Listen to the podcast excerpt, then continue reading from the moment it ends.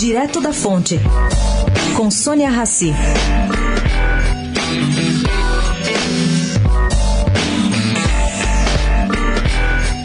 A maioria dos países no planeta não faz distinção entre idades do homem e da mulher para efeito de aposentadoria.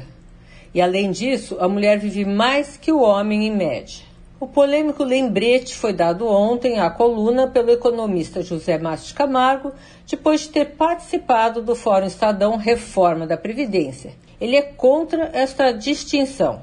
Aos que argumentam que a mulher faz dupla jornada, em casa e no trabalho, o economista da Opus diz que esse problema não deve ser compensado com a aposentadoria, deve ser resolvido na estrutura das famílias. Bom, Marcelo Caetano, secretário da Previdência, afirma que foi a favor de igualar as idades, mas para viabilizar a aprovação do texto teve que flexibilizá-lo. Conseguiu, no entanto, diminuir a diferença de cinco anos para três entre os gêneros. Sônia Raci, direto da fonte, para a Rádio Eldorado.